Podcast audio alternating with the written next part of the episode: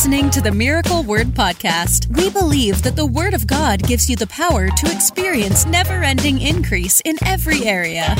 If you're ready for revelation that will take you to the next level, you're in the right place.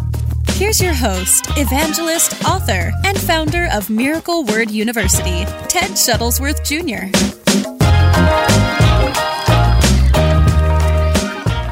You saw in the title what I'm going to do. I want to give you five Bible passages that changed my life and ministry forever. I mean, in, in a way that um, it, it's not just like I had a mindset change, it was that it changed the trajectory of my life and ministry. And, I, and I'm not being flippant about this, I truly mean this. These five things, and you're going to know as I go through these different thoughts, um, you're going to know that that's the case because you'll hear me quote these often, you know, even on the broadcast or while I'm preaching. And so uh, I want you to take notes on these because these same exact um, thought processes or processes from the Bible will help you as well and send your life in a new traje- trajectory. Um, Robert, you have to, you're responsible, uh, and this is a question that can be answered for everyone. Why do you think I've been struggling with my faith? Do you think that it's the enemy trying to plant false lies in my head? Um, faith like a muscle, has to be built constantly, has to be curated. Uh, and that'd be something that'd be great for every person to put in the comments today. Faith has to be curated, has to be built like a muscle. You can have, and, and by the way, God's not in charge of how much faith you have. And the Bible's clear on that. God is not in charge of how much faith you have. Uh, faith comes by hearing and hearing by the Word of God. And so, the more you fill yourself uh, with the Word of God, not just reading it, but listening to Holy Ghost preaching and teaching, it builds your faith. Morning, Charlie. What's up, Isaiah? It builds your faith. And so, faith has to be curated, has to be taken care of. It is like a spiritual muscle that has to be built. Good morning, Jess Burton. Um, and Dylan, love you. So, Robert, if the enemy's trying to attack your faith, double down. You double down on reading the Word of God, double down on listening to preaching and teaching, double down to reading on re- uh, reading books that will build your faith from anointed men of God with proven ministries, and you build it. And you continue to build it, uh, and remember that you're responsible for your level of faith. Now, the Bible says God has given to every man uh, a level of faith, or uh, God has given to every man uh, a measure, if you want to say it that way, a measure of faith. Puts everybody at a certain level. Some look at that as saving faith, but you have to build it. You have to build it, and faith comes by hearing the Word of God. Mike is recommending that Robert check out Mountain Moving Faith on Miracle Word University.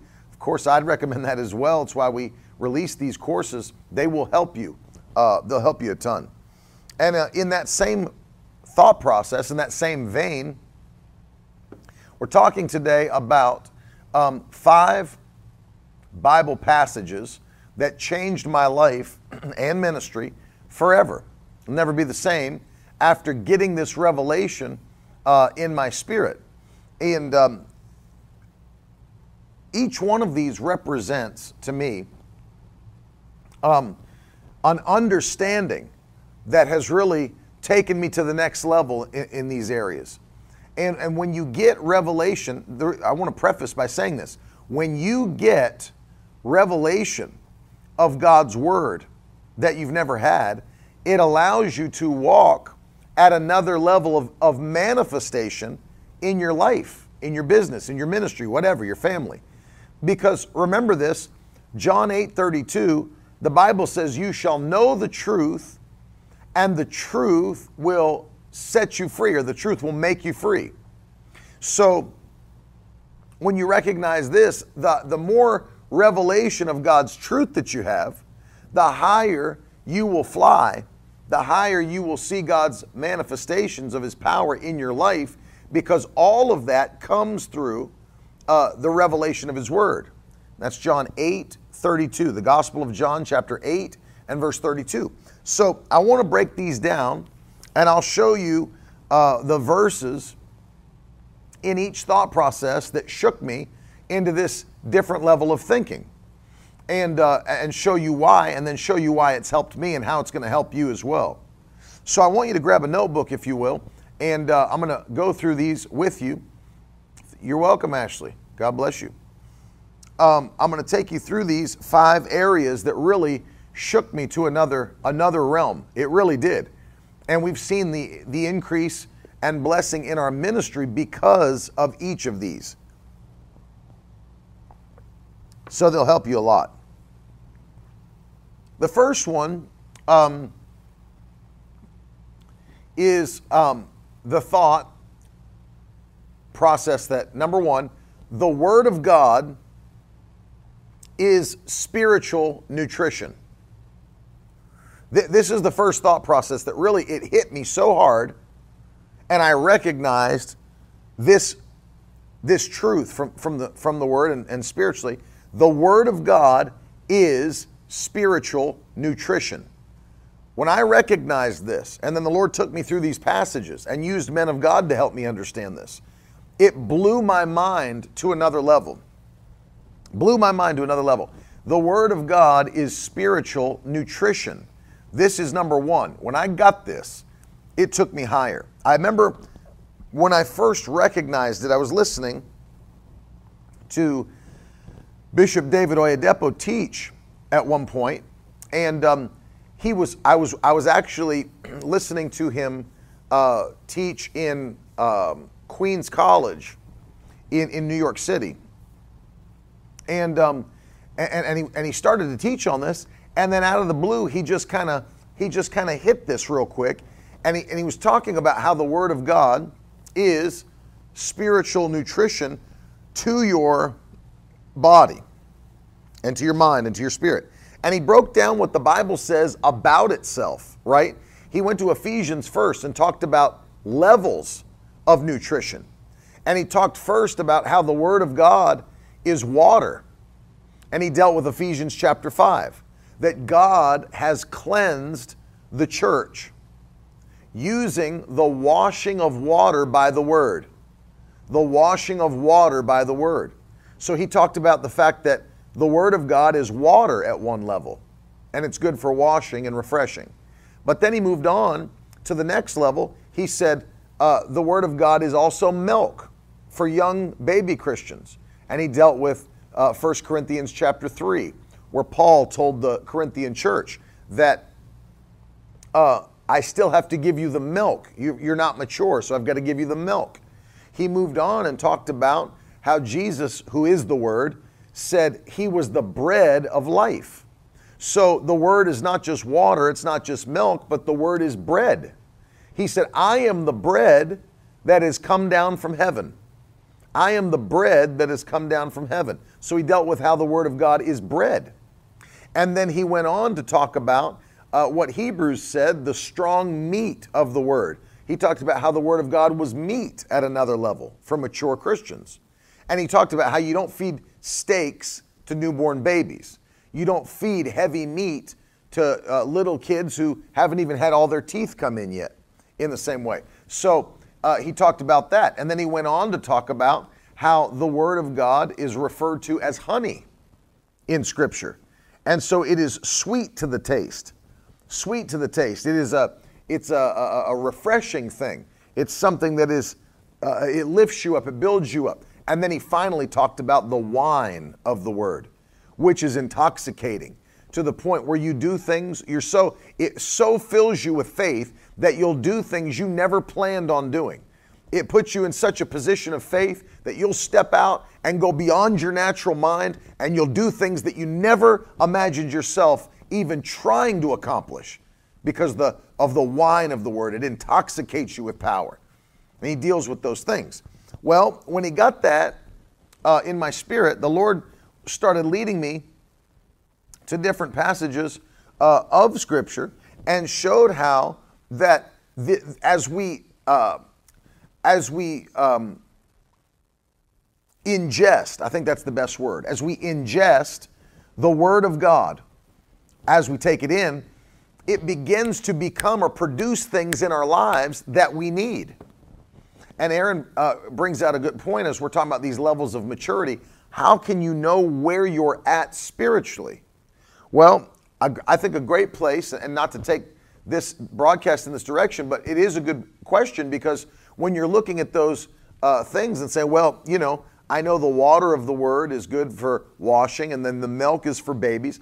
Um, I think that when you start to realize, you know, you've been saved a while, you've been discipled, you know, you can also look at your maturity level by where you're at in your understanding of the Word of God, your discipleship level, meaning how you're pressing in. How are you dedicating your life to God? You know, are you at the place where you really don't understand anything about the Bible? Or do you understand the doctrines of Scripture? You know, your, your level of understanding changes your level of maturity. Your level of dedication changes your level of uh, maturity. You look at little kids.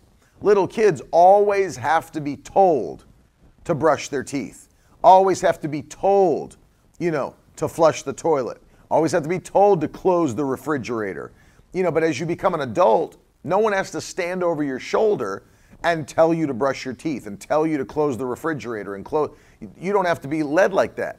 So, another good way to look at it is Am I uh, upkeeping my spiritual disciplines without, without having to be hounded, you know, by a spiritual leader, a pastor? You know, I don't have to be told to pick up my Bible every day and read it. I don't have to be told to pray every day faithfully. I don't have to be, they don't have to hound me to, to come to church faithfully or to tithe or to give. So your dedication to the kingdom also shows your level of maturity and your le- and where you're at spiritually. You know, am I witnessing? Am I spreading the gospel? Am I telling people about Jesus?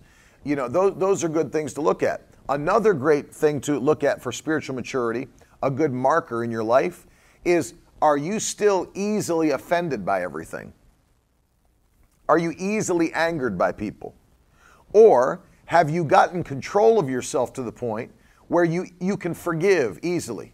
Not that it's not hard on your flesh, but you're not offended by every single thing that's happened in your life. You're not offended, you know, always upset at somebody and living in drama all the time. That's a good marker that I've come up to a level of maturity where I've got control of my of myself. I've got control of my mind and my emotions and I'm not lashing out. You know, I'm not angry at people all the time. I'm not offended all the time. Uh, uh, uh, and then final marker I'll give you, Aaron, is this. And this could have been a broadcast in and of itself, but I'm just giving you abbreviated notes. Um, the final marker is you can take correction. You can take correction uh, and reproof and take a rebuke and not let it make you mad or leave church or go somewhere else or get offended. You actually just take it and apply it to your life and make the changes that are necessary. That is a major sign of extreme maturity. That's a major sign of extreme maturity in the kingdom of God. Immature people cannot take correction. They cannot take a rebuke. They get angry, they get their feelings hurt, they break down, and they leave and they go to another church. Well, they don't they don't love me over there. They don't No, you can't take correction. So let those things be markers. And if you need to go back and play through the broadcast again, uh, to listen and write those things down, you can do it. So when I realized that you could ingest the Word of God, and uh, when you when you ingest the Word of God, it begins to do certain things in your life. It's like think about when you uh, you know when you have a kids that start you know downing sugar, or maybe they were eating sugar and you didn't even know they were, and then after your kids have pounded all this sugar, they're bouncing off the walls. You know, I, I can hear my wife saying to Teddy, no, in Brooklyn, no more sugar for you tonight. No more sugar, nothing else. You're having water, no more sugar, no candy, no sweets, no treats. You know, Brooklyn will break into that freezer. She will eat uh, ice pops until the cows come home. She will find ice creams and ice pops, and that, I'm telling you, that's her thing. And that's Teddy's thing and they'll get in there. Can I have an ice pop? Can I have an ice pop? Can I have an ice pop? They'll eat 17 a day if you let them. But then what happens? They ingest all that sugar And what does the sugar do? Hits that bloodstream, and they're on a sugar rush, and they're bouncing off the walls and running around the house screaming. Well, what happened? When they ingested that, it did something in their body that made them or produced a change, right? It produced a change. They might have been docile before that. And then the sugar hit the bloodstream, went to a whole nother level real quick. Real quick. So I recognized the same thing happens. Same thing happens when we ingest the Word of God. It hits our spirit man and begin it begins to make changes begins to make visible changes. You say, what kind of changes? Well, this is why you hear me quote these verses so often, right? So, for example, uh, in Acts 20 32, Paul said to the Ephesian elders, Now I commend you to God and to the word of his grace, which is able to build you up and give you an inheritance among all, amongst all those that are sanctified. So look at that passage and realize that the word of God's grace, when it comes into you, it builds you up, number one. It builds you up. It gives you your inheritance, number two. So having the word in you and acting on the word unlocks divine inheritance in the earth. You don't have to wait till you get to heaven, it unlocks it. When you understand it, have a revelation of it, and you obey it and step out on it, it unlocks your inheritance. That's two things that happen when you ingest the word. Number three, a third thing that'll happen when you ingest the word, and I quote this often. When I got this verse in my spirit and found it, whoo, it, it took me to another level. Where, where Jeremiah wrote, Jeremiah 15, 16, I quote this often Lord, I found your words, and I did eat them, and they became unto me the joy and rejoicing of my soul or of my heart. Jeremiah 15, 16. So when he ingested the word, look what happened. He found out that the word of God is a source of joy for your soul and for your heart. It's a fuel source of joy. So when I read this word, when I ingest it, it does and must produce joy in my soul. The word of God produces joy as I ingest it, as I devour it. Because that's one of the things that happens when it hits my spirit man. The word produces joy. Yeah, we're still on number one. Number one is uh, the, the word of God is spiritual nutrition. The word of God is spirit. I'm giving you the thought processes with the scriptures that changed my life and ministry. The first one, I'm still on number one, is that the word of God is spiritual nutrition. And I'm breaking this thought process down for you that every time it hits your spirit, it produces multiple things on the inside of you. It, it, builds you up, Acts 20 32. It gives you your inheritance, Acts 20 32. It produces joy in your soul, Jeremiah 15 16. And no, I understand, Caitlin. And so that's another thing. It, it, it produces joy as you ingest it. Number, number four, according to Proverbs chapter 4, verses 20 through 22, listen to this. This is another thing that it does uh, as you ingest it. See, this, this changed my life when I realized all of this. Uh, Proverbs 4 20 through 22, my son, be attentive to my words. Incline your ear to my sayings. Let them not escape from your sight. Keep them within your heart, for they are life to those who find them and healing, healing, healing, healing to all their flesh. Whoo, glory to God. Healing to all their flesh. So when I ingest the word and it goes into my body, guess what? It's producing healing in my flesh. Producing healing in my flesh. So that's another thing that gets produced when I ingest the word. Healing comes into my body. It builds me up. It gives me my inheritance. It brings me joy. It brings me healing. Well, what else does it do? Uh, the Lord spoke to Joshua when he took over for Moses as the leader of the nation of Israel. And in Joshua chapter 1 and verse 8, the Bible said, uh, the Lord spoke to him and said, Take this book of the law and don't let it depart from your mouth. Now I'm, I'm going to stop there and let you let you hear something today. Don't let it depart, depart from where? Your mouth, not your mind, not your eyes, not your heart. Don't let it depart from your mouth. That means that Joshua was to continually speak the word, speak the word. But but notice what I taught yesterday. You can't speak something you don't believe, which means in in, in, order for Joshua to continually have been able to speak the word, that means he had to be able to hear the word or read the word and it got in his heart and he believed it. The apostles said, We, because we have the same spirit of faith, we believe and therefore we speak. You can't speak things you don't believe. There's no power in that. You can't, it'll not come out of, Jesus said, out of the abundance of your heart, your mouth will speak. So for Joshua to have that book of the law continually not depart from his mouth, that means it had to be in his heart already, which means he read it, he heard it, he, he, re, uh, uh well, what, what did God say next? Meditate upon it day and night. Well, there you go. Joshua 1 8, meditate upon it day and night so that you will be careful to do all that's written herein. Then you will make your way prosperous and have good success. So there's the next one.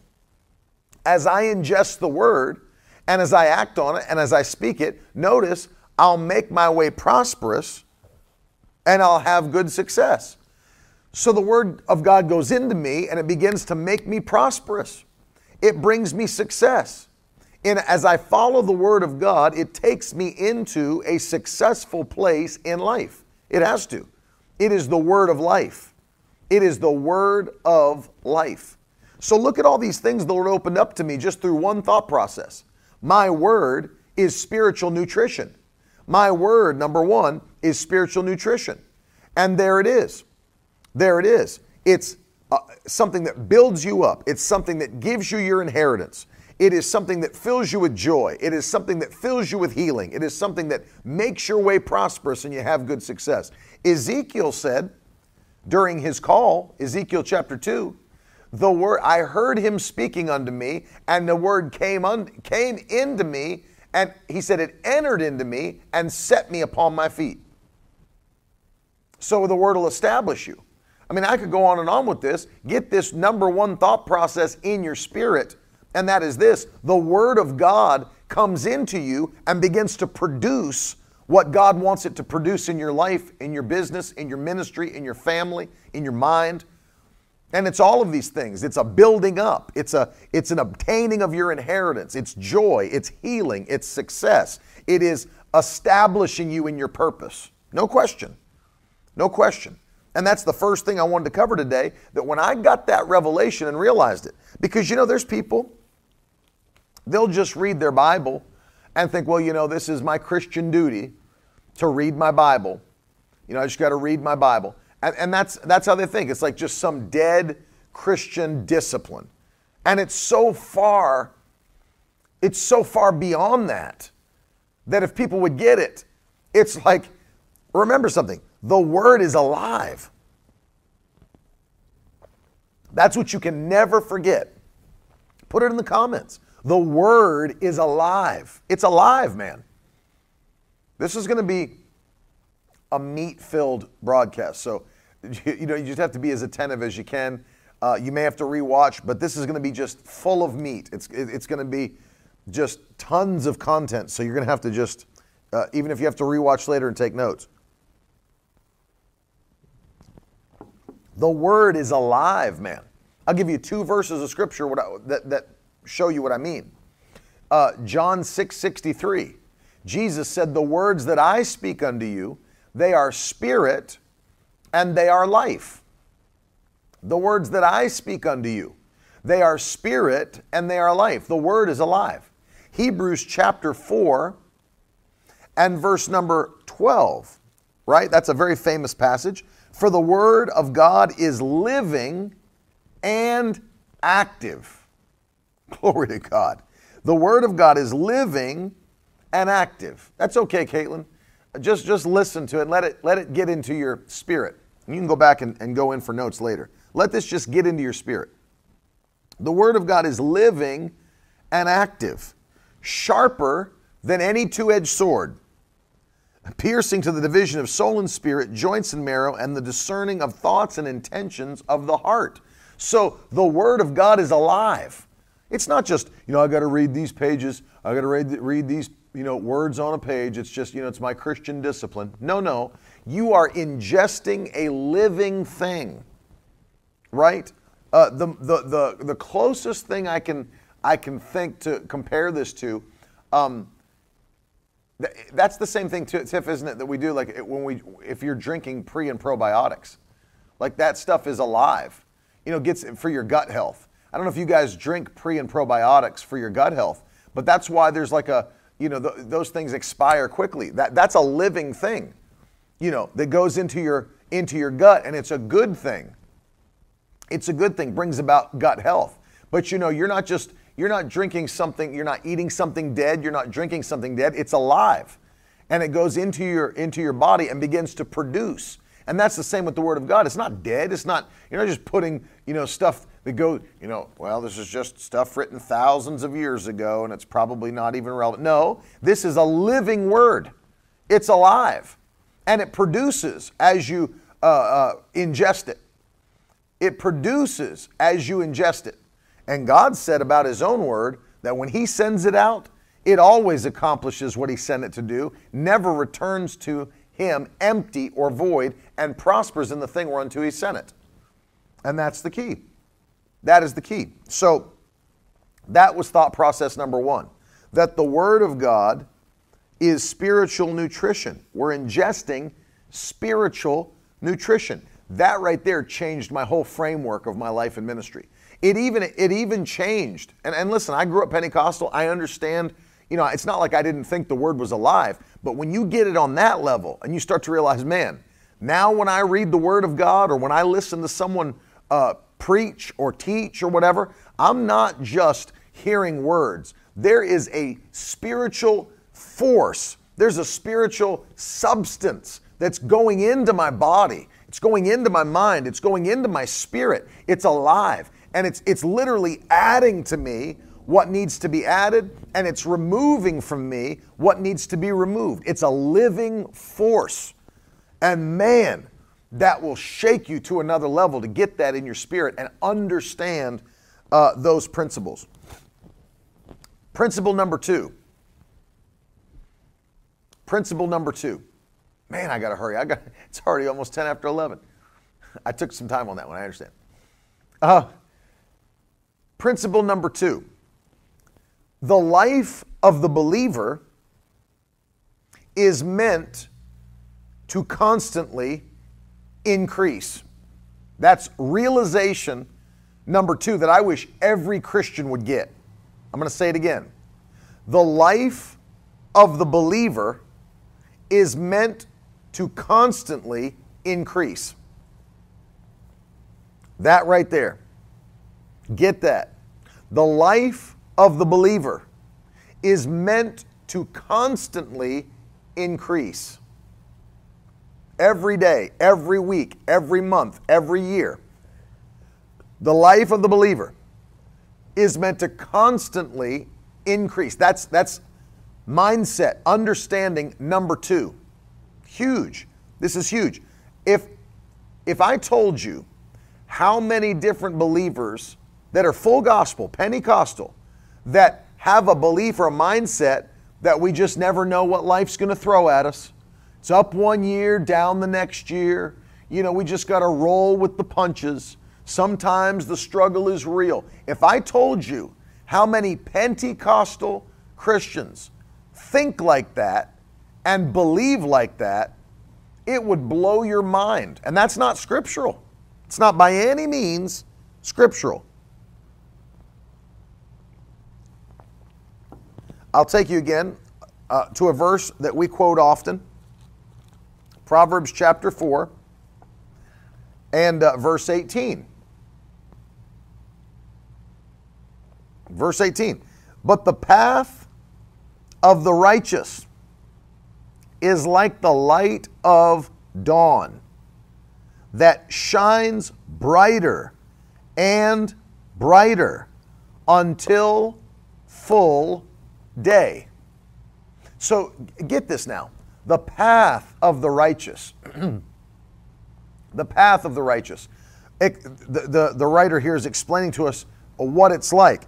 It is like the light of dawn. You know, sun, sunrise, and then the light of dawn begins to rise. Brighter and brighter and brighter. so, what's the point? The point is, we're not called to diminish by any means. We are not called to diminish. We're not called to go, you know, from one year having a great year to the next year being in a heavy struggle, dropping off, going down. We are not called to do that. The life of the believer is to constantly increase. The path of the righteous, the path you're on as a righteous person, person, it doesn't have ups and downs. It just has ups. God is calling you higher. And when I when I fully got this in my spirit that you know it's not like you know cuz I'm to be honest with you. I'm to be very honest with you. Wow, that that threw me off. I was expecting this to be hot and cuz it's in a mug and it was cold. Um, I'm very honest with you. When I was younger, and I don't know where I got this. I don't know if it was just something that came up in my flesh. I don't know if it's something I, I, don't I don't I don't know where I got this. But I used to have this mindset. Well, if God's blessing you, and i will be very honest with you, I thought like this. If God's blessing you now, and you see this like influx, like this heavy harvest coming in, it's because He's setting you up to get through hard times later. I really did. Like I had, I don't know where that came from. I don't know why I thought like that. But it's like you see God doing things, you see God blessing you, and it's like, oh yeah, the reason He must be giving me all this more than enough now is to carry me through, uh, you know, the rough patches that are coming. And it was the weirdest thing. It was like I had this, I had this uh, train of thought that well, if God's blessing me abundantly, it's because He knows there's a time coming where there's not, I won't have enough, and so I have more than enough now, so that you know it'll all even out by the end. Not even recognizing that that's not God's character, that's not God's nature. Yeah, yeah, yeah. That's it, Liz. To get me through the famine, you know, almost like a Joseph mindset, Old Testament. Like he's giving me these years of abundance or this this blessing of abundance because there's some times of famine coming and he's trying to get me through. And that's what i thought about god. And that's man was i wrong. I was absolutely unequivocally wrong because that's not what the bible teaches and that's not god's plan for the believer he doesn't bless you because there's a rough patch coming he blesses you based upon your dedication, and it's His nature to bless you and to keep on blessing you and to keep on lifting you higher and higher and higher. And, and we can't limit God by saying, well, you know, He's blessing us now because there's a real, as if God can't bless you when the world's in a mess. You're like, what a, what a crazy thought. Like, He's blessed me now because there's something rough coming to America and I, I just don't know how we're going to get through it. So He had to bless me when things were going good. You think God is limited by whether things are going well or not in a nation? What a crazy way to think about God. God's not limited by the NASDAQ or the Dow Jones. God's not limited by the White House. He's not limited by the culture. He's not limited by uh, Wall Street, and he's not limited by global banks. If he has to send ravens with Big Macs in their mouth to bless you, he'll do that. He'll do that. So, God, I had to get my thinking straight. I had to use the Word of God to get my thinking straight.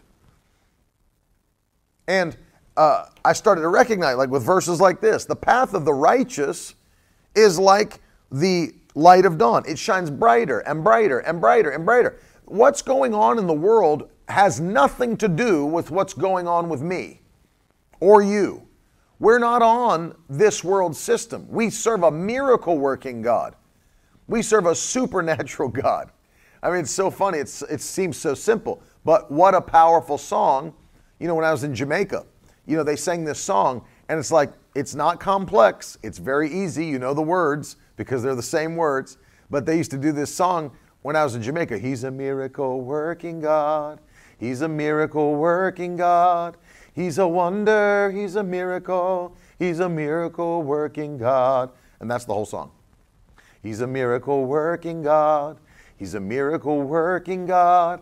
He's a wonder. He's a miracle. He's a miracle working God. And that's who we serve. That's who He is. Why would I ever think He has a hard time blessing me when things get thin in the world? He's not limited. Our God is not limited. Look at throughout the Old Testament, the New Testament. God was producing increase for people in times of famine and drought. He did miracles, He provided. He's not limited by what's going on. He's not limited by what's going on.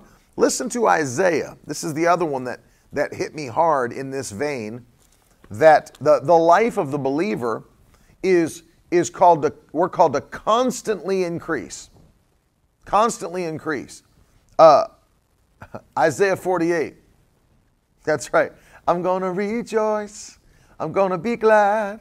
Going to rejoice. I'm going to be glad. Uh, Isaiah 48 and, and verse 17. I quote this one to you often because I want these things to get in your spirit. Thus says the Lord, your Redeemer, the Holy One of Israel. I am the Lord your God that teaches you to profit and leads you in the way you should go. Now, contextually, this is a call to Jacob, Old Testament. But you know what the Bible says, don't you, in Romans chapter 8 and verse 14? The Bible says, For as many as are led by the Spirit of God, they are the sons of God. For as many as are led by the Spirit of God, they are the sons of God. Do you honestly think that God was leading his Old Testament children into supernatural increase, the tribe of Jacob? And you look at those that were uh, Abraham, Isaac, Jacob, the tribes of Israel. You honestly think that he was doing that nationally for those people, but though Hebrews says we have a better covenant established upon better promises. When people disagree that this is something that we could see as the New Testament church, I'd like to ask them so what changed about God? Because what I read in my Bible is it says, I'm, I'm the Lord your God. I do not change. Malachi chapter 3. I do not change. God's nature doesn't change. His methods, you know, He doesn't change. And so He's the same. What changed about God that He could lead these people into a place of profit, P R O F I T, and uh, in the way they should go, that they would always have an abundance, they'd always be blessed. How could He do it for them? But now we, as Christians in the new covenant, we have the leading of the Holy Spirit, which they didn't have. They didn't have that. That's, that's a New Testament benefit. He sent the Holy Spirit to every individual that uh, receives it. And notice this when the Spirit of truth comes, He will lead you and guide you into all truth. So we're going to be led by the Spirit, but God's not going to bless us in the same way? Nonsense. That's foolishness. And when I realize the path of the just is supposed to increase steadily. Why? The Spirit of God's leading us uh, and teaching us to profit, leading us in the way we should go. And when He leads us, He never leads us to diminish, He always leads us into blessing. And so that was number two, shook my life up to recognize and understand that God uh, leads us in a way that the life of the believer should always increase. If I'm not increasing, there's something I need to check in my life. If I'm not increasing, if I'm not increasing financially, I need to check my sowing. So where's what's going on with my sowing? How come I'm not seeing financial increase? My sowing's wrong. That's the only thing it could be. My sowing's wrong. If I'm not if I'm not seeing peace, I need to check I need to check that area of my life. See what's coming into my spirit, what's coming into my life, what's coming into my house. What am I allowing in? And I need to make an adjustment there. If I don't see increased peace, increased joy, I need to check it out. Something's wrong. if I don't see increase in my relationships, increased love, increased, uh, you know, however you want to say it, camaraderie, uh, um, whatever, community. If I'm not seeing that, something's up. Why are my relationships falling apart? Something's wrong. No. No, Robert, there should not be seasons that are low seasons. There should be never ending increase through the life of believer. I'm not saying that the devil won't attack. But just because the devil attacks doesn't mean that we have to fall to the attack or lose as we fight that battle. Just because, and, and just because things happen doesn't mean it's God's plan or uh, that God uh, designed it or brought it to pass at all. And so, just because there's an attack, as I've said before, it's scriptural to be attacked, it is unscriptural to be defeated. It is scriptural to be attacked, but it is unscriptural to be defeated. One of the reasons that so many Christians struggle, Robert, is because they don't have proper doctrine preached into their spirit, because they go to churches that don't preach full gospel truth. If you go to a Church of God church that teaches that God's got a struggle. He's taking you through the struggle. God's dragging you through the mud. He's coming bring you out on the other side with a test. Ain't no testimony without a test. If you go to churches like that where they just constantly preaching on how God's called you to suffering, God's call, He's taking you through this time of suffering because He's getting ready to work it out in you. If that's the kind of church that you go to and that's the doctrine you are preached all the time, then you have a problem you have a problem. And so the reason you have a problem is because that's not what God does. So you've got churches, and it's not just the church of God that you hear a lot of these things, and now you hear it in assemblies of God churches where they won't even teach proper doctrine that's in their own uh, 16 fundamental truths about things like divine healing. And now you've got, and it's a joke, it's an absolute joke that you've got people that are supposed to be full gospel preachers that now are, are putting doubt and unbelief into the hearts of people because they themselves struggle with the truth. And so, that's one of the main reasons that Christians struggle. That's one of the reasons Christians struggle. They don't have sufficient truth to overcome. And that's what I, that's why I dealt with number 1 what I dealt with. The word of God is a spiritual nutrition to be ingested. When you get it, John 8:32, you fly at another level.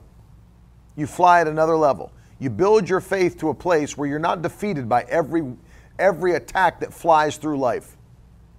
What do you think? It's an accident that that are, that are uh, that's right, uh, Tom. Many pastors are struggling with the truth right now. I just passed through uh, a, a church yesterday. I passed by it. There was a sign in the front door window that said, Do not enter this church without a mask on. And they're a, they're a Pentecostal Holy Ghost church. You ain't, you're not you're not a Pentecostal. You don't believe you don't even believe the Bible. You don't even believe the Bible. What what some people don't realize, Robert, is uh, many people. Uh, yes, the devil's not omnipresent, you've never heard of demons? I'm not. I'm not sure. not sure if you, you're familiar with demons, but it's not just the devil out there. The Bible says there's spiritual wickedness in heavenly places. That's what we're, we're warring against. And not to mention, many believers just struggle, and it's not even the devil, it's their own decisions they struggle with, their own personal decisions. So you have to learn uh, what God's plan truly is, and then you have to walk according to what the, the doctrine that you follow is everything. It's everything. And that's why number two shook me up so much to recognize God's plan is never ending increase for his people. Never ending increase.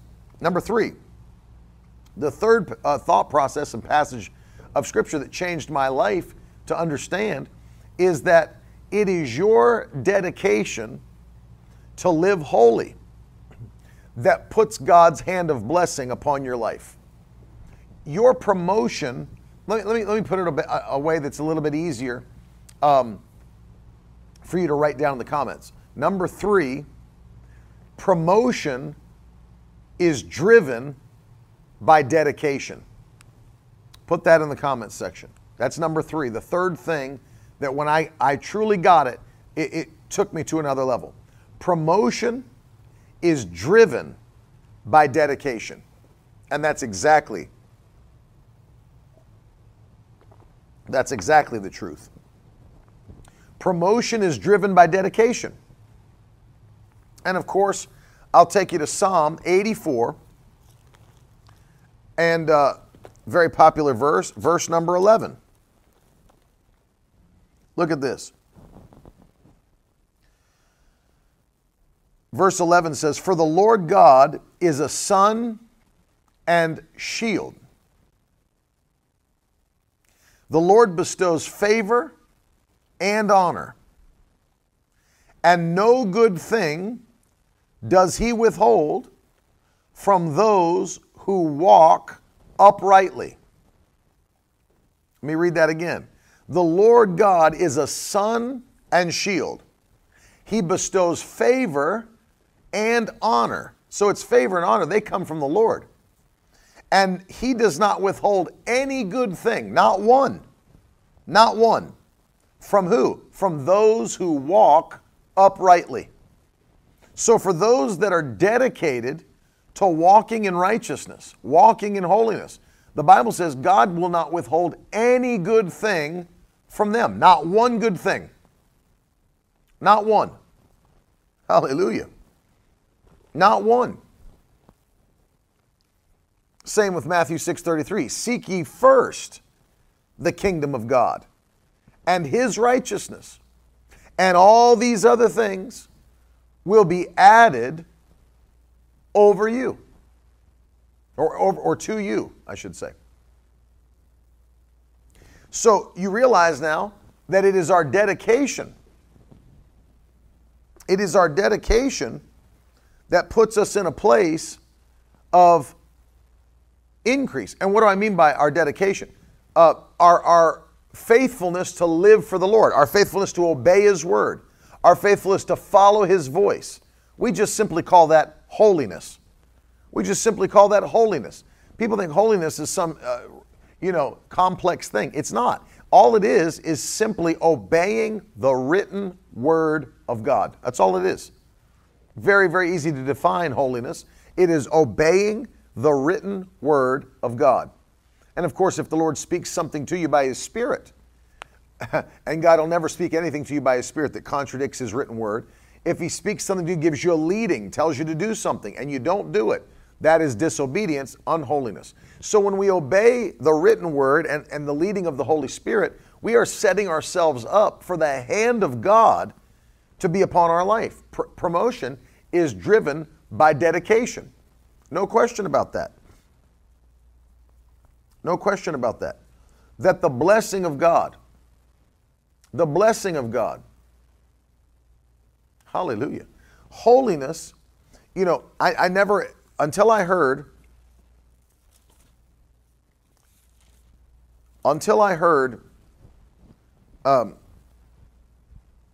I believe it was Pastor Adeboye preached a message that was entitled The Master Key and recognized that holiness unlocks the door to every blessing that God has set aside. There's nothing that can stop your holy living. Nothing. There's, there are things that can stop your prayer life.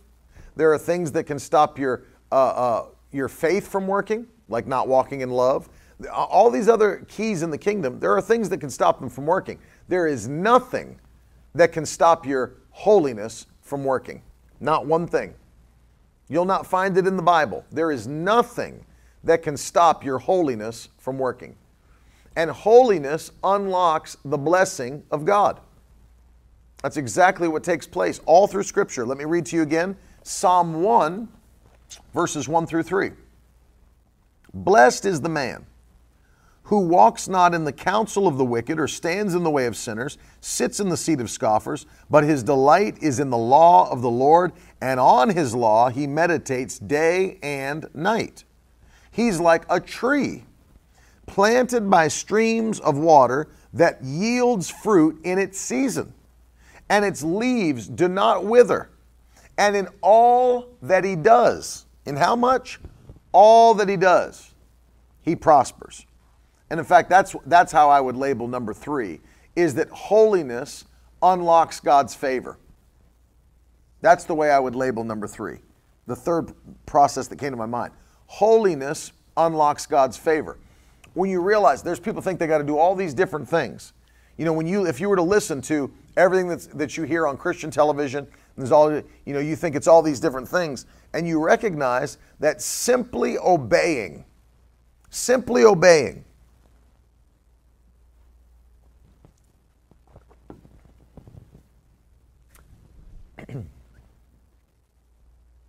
Uh, yes, Robert, I'm saying that you have to dedicate yourself to God and do everything that His Word says, of course.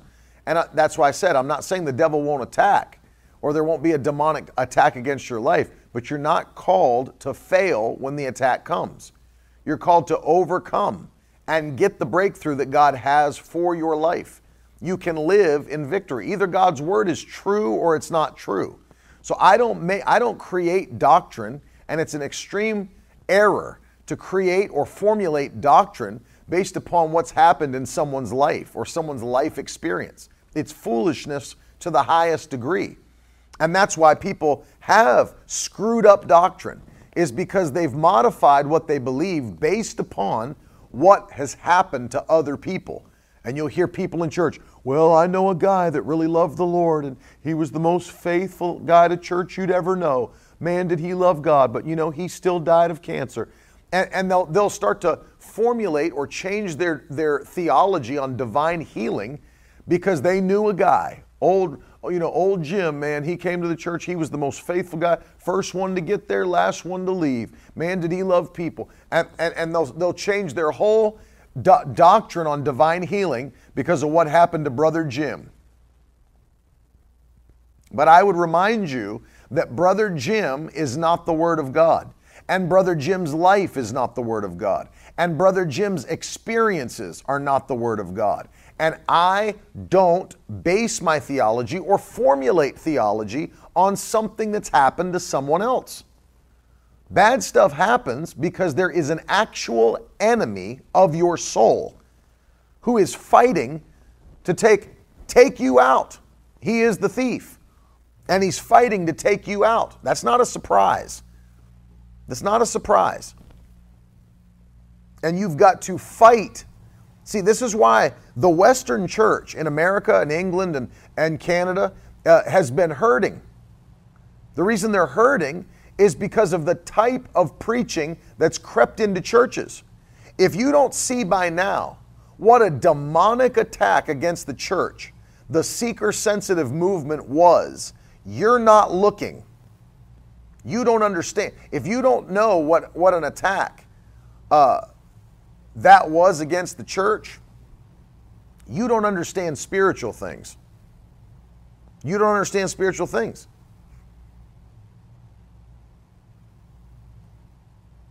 And so get back to the Bible. Get back to reading and understanding those that truly divide Scripture properly and understand it properly.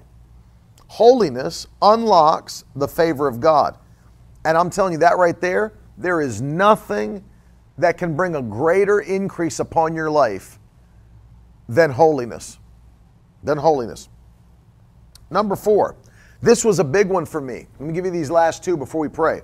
This was a very big one for me. Um, the difference. Let me think of the best way that we can write it in the comments. Number four.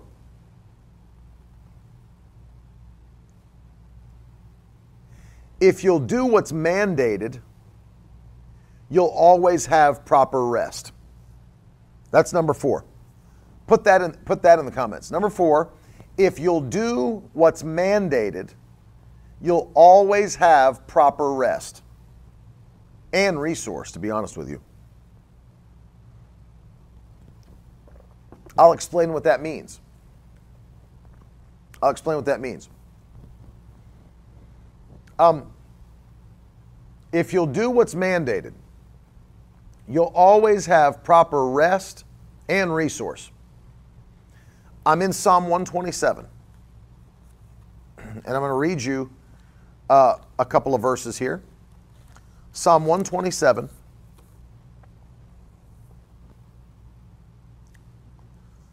And starting in verse 1.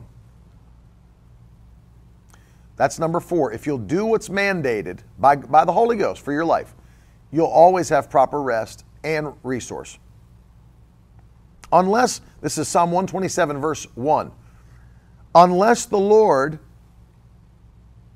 builds the house, those who build it labor in vain. Unless the Lord watches over the city, the watchman stays awake in vain. It is in vain that you rise up early and go late to rest, eating the bread of anxious toil, for he gives his beloved or his loved ones rest. He gives his loved ones rest. I, uh, I was in Brazil and I'd been traveling non-stop. I mean, I'd been going week after week after week in revival. And I was there in the hotel. This was in the middle of the revival in Brazil. And I was just praying in the Holy Ghost. I was worn out. I was worn out. And I was praying in the Holy Ghost and I was asking God, give me strength for tonight, give me a word for tonight, help me to minister to your people tonight. And uh, as I was praying for strength, because I was so tired from traveling so much and preaching so much, as I was praying for strength, instead of getting that, I got an answer from the Lord that really did invigorate me and opened my eyes to this number four the Lord just simply said to me, You know, you're not my only worker. that hit me so hard. That's exactly what I heard. He said, You know, you're not my only worker. And I thought, Oh, I was making God proud by doing so much, doing the most, you know. And I thought, man, I'm doing, I'm, I'm just, you know, I'm making God proud doing so. You know, and I always, of course, there was an urgency in my spirit to do what the Lord's asked me to do. But then the Lord brought this to my attention. He said, and, and, and when I heard this, let me just tell you something. When I heard this, it shook me forever. Forever. The Lord said this because I was so hardcore praying for strength just to get, you know, do everything you want me to do. He said, I love you more than what you can do for me. Think about that for a minute. Get it in your spirit. It's exactly what the Holy Ghost. I'd never heard that word in my life. Wasn't expecting to hear it. And he said, "I love you more than what you can do for me." So like as the child of God, he loves me more than the work I do. He loves me as an individual more than the work I do for the kingdom. He loves me as his child. And he said, You're not my only worker. I've got plenty of workers. Lots of workers. And he said, You're not the only one, and I love you more than what you can do for me. And it's like this jumped up in my spirit where he was showing me, and it was like he posed this question to me in my spirit. It just like came up in my mind. What do you think I, that's better? What do you think I would rather have? This was the Lord asking me this. What do you think I would rather have? You minister as hard as you can for 20 years, burn out and die early, or just burn out and fade into oblivion? You know, you're 45 years old and you've burnt yourself out and your health is declined and you're just, you either die or you just, you know, whatever, mental breakdown because you've just gone nonstop with no rest because they're so urgent Jesus is coming. He said, or do you think I would rather have you minister long and strong? Long and strong. Well, I knew the answer to that. He'd rather have me minister long and strong. And the Lord directed me. I'd never, I had, I promise you, this was total Holy Ghost because I had never seen this this way in my entire life. And I've been in church since I was two weeks old. And I'd never seen this ever as a revelation. But the Lord directed me to Mark chapter 6. And so I opened my Bible there. And I, I went down to the 30th verse. He said, read the verse verses 30 and 31. So I did. And uh, the Bible says, now listen to how this goes down. The apostles returned to Jesus and told him all that they had done and taught. Remember, he's the one that called them, he's the one that commanded them to go, he's the one that put urgency in their spirit. We've got to do what we were sent to do while it's yet day. The night is coming where no man can work. All right. They told him all that they had done and taught. Now look at this. And he said to them, Now come away by yourselves to a desolate place and rest a while. For many were coming and going, and they had no leisure even to eat. Now get this in your spirit. Jesus, who preaches urgency, Jesus, the harvest is plenteous, the laborers are few. The night is coming where no man can work. All these things, these urgent things that Jesus said in the Gospels, they come back telling him, Yeah, we're doing it, Lord, we're doing it. What did he say to them? That's great, I'm glad you've been doing it. Now get back out there and do some more. Nope. That's not what he said. He said, Now come away, come away and rest. Rest yourselves. He said, Well, that doesn't sound like he's too urgent to get him back out there. There's people dying, there's people on their way to hell. Yes, but I need you long and strong, as long as you can go. And of course, we know persecution was hitting heavy after the early church was started, and many of them were martyred. But he said, Rest yourself. Rest yourself. Why? God wants to give his loved ones rest. And many times, and I've learned this, things that we think we're doing for the Lord, we're really just running around and doing every single thing that presents itself to us, and that burns us out. Rather than, that's why I said that if you'll do what's mandated, you'll have proper rest. Because if you'll just do what the Lord told you to do, don't get caught up in comparison. Don't get caught up in um, judging yourself compared to others. That, that's a mistake. Well, what about this? And he's doing this and she's doing this, and I need to do this. And they don't get caught up in that. Don't get caught. The Bible says, comparing yourselves among yourselves, you are unwise. You're unwise. And so uh, the Lord wants you to do what He's called you specifically to do, and then He wants you to rest yourself. He wants you to be prepared for the next thing that He called you to do, that He spoke to you to do. That's why it really blessed me when I heard Bishop Oyedepo and their and their mandate, you know, which was, Lord, don't let us do anything that you didn't call us to do. Don't let us uh, go anywhere that you didn't call us to go. And don't let us have anything that you've never called us to have. Why? Because when you operate in that way, there's no pressure on you. I'm not going to go where he didn't call me. I'm not going to do what he didn't tell me. And I'm not going to obtain what he didn't give me. I'm going to go and operate by mandate. So that if I'm operating under my mandate, then everything comes easy because the Lord builds the house. That's why I read you Psalm 127. I don't want to build things that the Lord's not building. I don't want to do things that the Lord's not doing. I only want to do what He's asked me to do. And when you operate like that, let me tell you something, it's a whole nother level of easy. If you think God wants your life to be hard and everything to be obtained by the, you know, so hard, that's not what He wants. Faith does not just make things possible, faith makes things easy. Faith makes things easy. Now, the fifth one is, is, really where I misspoke on the third one. Whereas holiness attracts the favor of God, that was number three. Number five truly is dedication determines your promotion. Number five, that was the fifth thing that I, I saw from the Lord. So, number one, the Word of God is spiritual nutrition.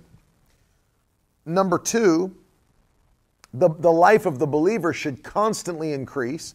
Number three, uh, holiness provokes the favor of God. Number four, if you'll operate by mandate, you'll have plenty of rest and resource. And then number five, your dedication determines your promotion. And I saw this, something that I even uh, quote a lot when I pray. Verses like Psalm 75, verses 6 and 7. Promotion does not come from the east or the west or the south, but promotion comes from the Lord and He alone decides who will rise and who will fall. Who will rise and who will fall. So we ask ourselves okay, if promotion doesn't come from a boss, if it doesn't come from the government, if it doesn't come from culture, if, it, if it, none of those things are true, and it only comes from the Lord, and He alone decides who will rise and who will fall, then how does He determine who will rise and who will fall? Well, the Word of God tells us. Word of God tells us. The Bible says uh, that without faith, Hebrews 11 6, it's impossible to please God.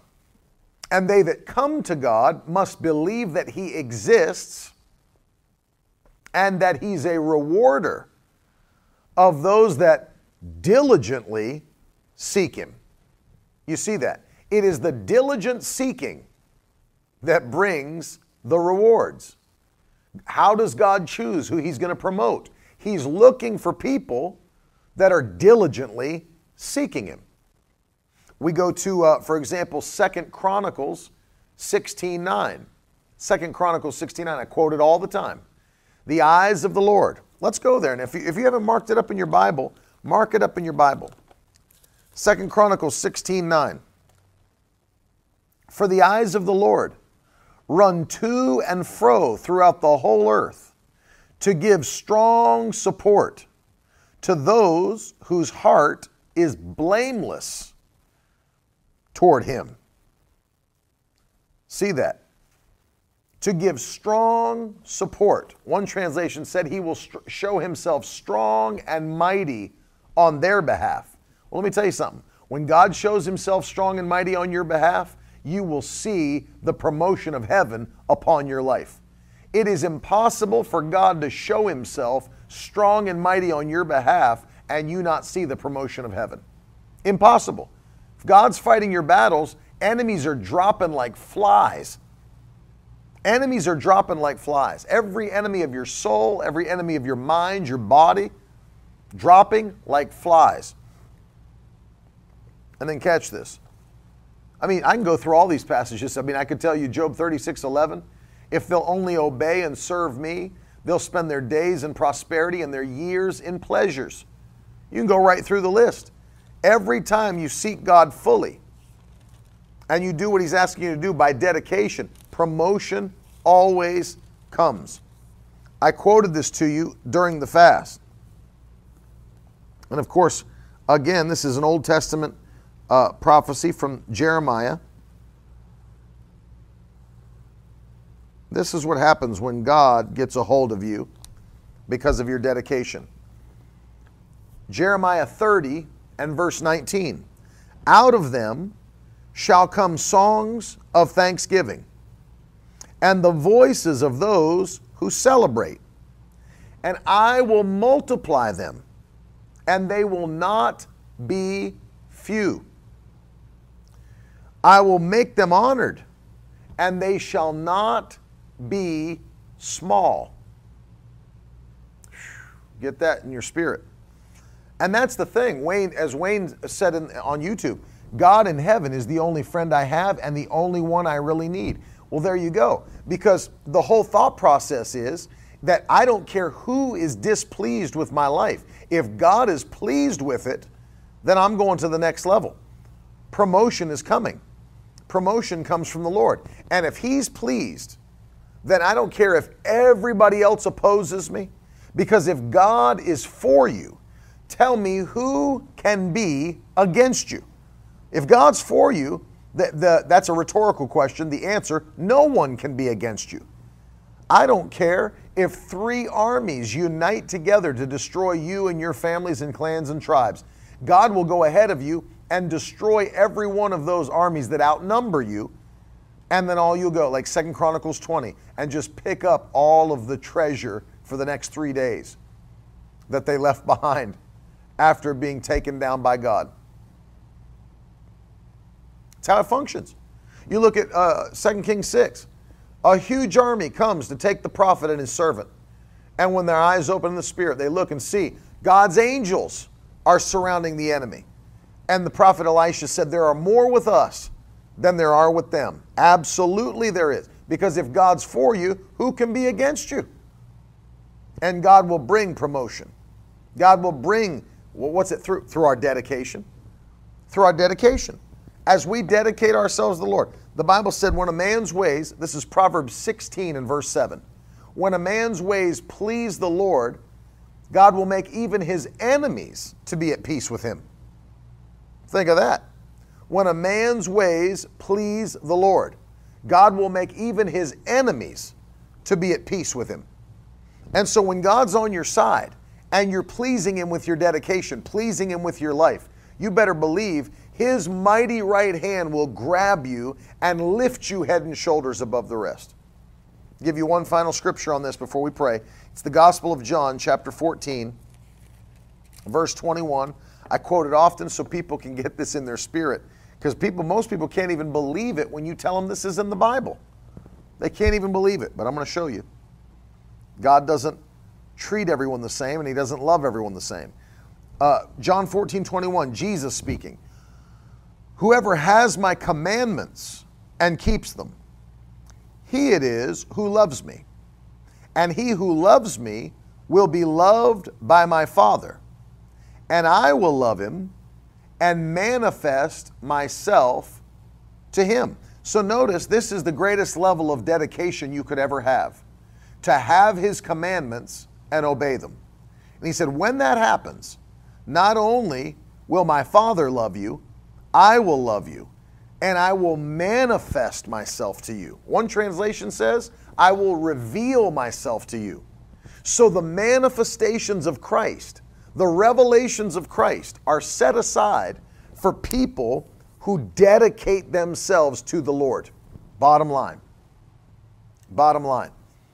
And I'm telling you, these five things shook my spirit to another level. Of a, when you understand that, when you understand about the word being spiritual nutrition, that your life as a believer is called to only go higher and increase, that holiness unlocks the favor of God, that uh, the, doing what's mandated in your life, what's the, your purpose, that will open up the rest you need and it'll open up the resource you need.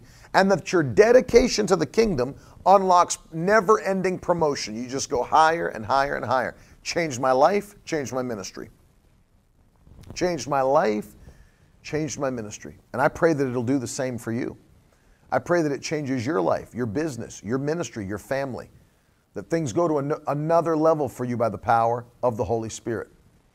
And I want to I want to pray for you today before we close because I'm believing God that this is our year of divine possession in Jesus name. We'll have what we've never had, we'll do what we've never done. We'll go where we've never gone. Father, we come to you today in the mighty name of Jesus Christ. We thank you.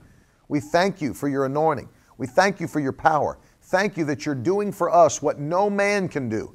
That this will be a year that we will laugh as we see you manifest your glory because it'll be so amazing that even heathen will recognize it and know that that was the Lord God Almighty who did what he did. And you'll get all the praise and you'll get all the glory for it in Jesus' name.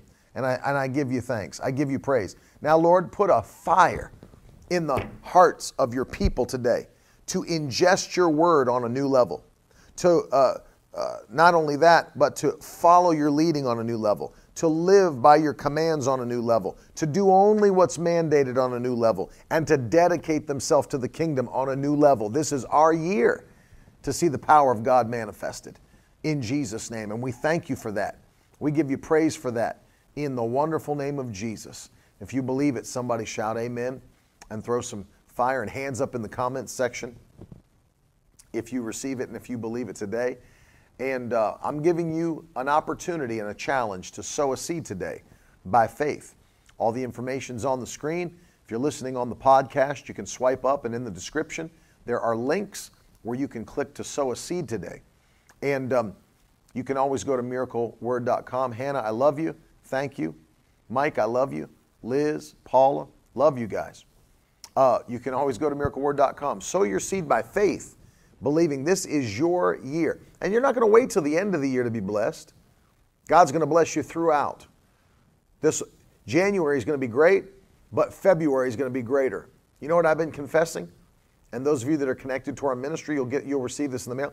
I'm confessing 28 days of glory in February. That it'll every day will be a, a mind-blowing day. 28 days of glory. If you thought January was was good, God with less time will do more in your life. February, 28 days of glory in Jesus' name. And so, for those of you that are partnering with us, and if you haven't yet, let me heavily encourage you to stand with us in partnership. You know, $85 a month, what can you do? $250 a month, $100 a month. What can you do to stand as we preach the gospel? And for those of you that are partnering, click that partner link on the website, fill out the form, join us today. Join Carolyn and I and the team today as we're pressing forward uh, to touch this generation with the gospel. And uh, for those of you that are sowing, we're sending you in the month of January Adventuring with Christ by Dr. Lester Sumrall. A powerful story of faith. It will build your faith as well to step out. He, he stepped out to do the impossible before technology was even fully developed and went around the world with seemingly nothing but the faith that he had in his heart. This, this story will build your faith. And then, of course, just like today's podcast on the last gen, uh, if you're partnering at $250 or more, we're explaining through this book how we got the Bible, uh, explaining where the scripture uh, came from, where, where did we get the manuscripts, how was the Bible put together, all of these things. This will be a huge blessing to you. And then, of course, if you're standing in faith and sowing at a $1,000 level with these two books, I'm including the NET Study Bible uh, with full notes, 60,000 notes on Scripture, behind the scenes in translation my favorite study Bible uh, that I've ever seen in all my years of ministry and Christianity. It'll, it'll bless you for real. And that's our gift to you. Um, again, brand new uh, episode out for the last gen uh, on by understanding why we believe the Bible. And if you've not yet subscribed to that podcast, it's on all major platforms. Go check it out on our website, miracleword.com forward slash last gen. Tomorrow, Carolyn's back in the studio, 2 o'clock. Uh, I'll be back in the morning uh, 10:30 a.m. Uh, Liz, if you've not yet gotten your statement for your giving for your taxes, please send an email to Jenna at miracleword.com, J-E-N-N-A at miracleword.com. She'll get you your statement. Uh, if, you, if you haven't got yours yet, we'll get it emailed to you. Thank you for standing with us. I love you guys more than you know. Have an amazing day, and I'll see you again tomorrow. God bless you.